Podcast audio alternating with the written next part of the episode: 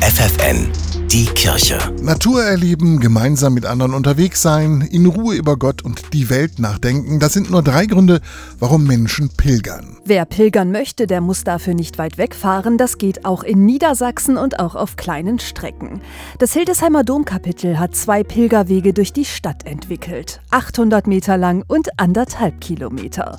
Die Route verbindet zwei Wahrzeichen der Stadt, den Dom und die Godehardkirche, sagt Weihbischof Nikolaus Schwertfeger. Ich bin da mal weg, gilt auch für diesen kleinen, kurzen Weg, denn zwischen St. Godehard und dem Dom sind viele alte Orte, die zum Teil heute neu gestaltet sind und da kann man viel entdecken. Zum Beispiel ein Fachwerkhaus, das früher mal eine Kirche war, eine Kirche, in der sich heute ein Museum befindet und Spuren von ehemaligen Klöstern. Auf halber Strecke zum Beispiel liegt das Mutterhaus der Vinzentinerinnen. Hier bekommen Bedürftige jeden Tag eine warme Mahlzeit und eine Herberge. Direkt gegenüber befindet sich ein blaues Tor, der ehemalige Eingang des Kartäuserklosters. Wobei später, ja, an diesem Ort ist auch ein Krankenhaus entstanden. Und die Schwestern gegenüber treffen sich auch immer wieder zum Gebet. Also beides ist da, Gebet und Gastfreundschaft, Gebet und Nächstenliebe, aber mit unterschiedlichen Schwerpunkten. Und das kann ja Fragen stellen für einen selbst. Fragen stellen sollen sich die Pilgerinnen und Pilger auch auf ihrem Weg. Denn genau das unterscheidet das Pilgern von einem Spaziergang oder einer Wanderung, sagt Schwertfeger. Wir sind Menschen, die unterwegs sind, ein ganzes Leben lang.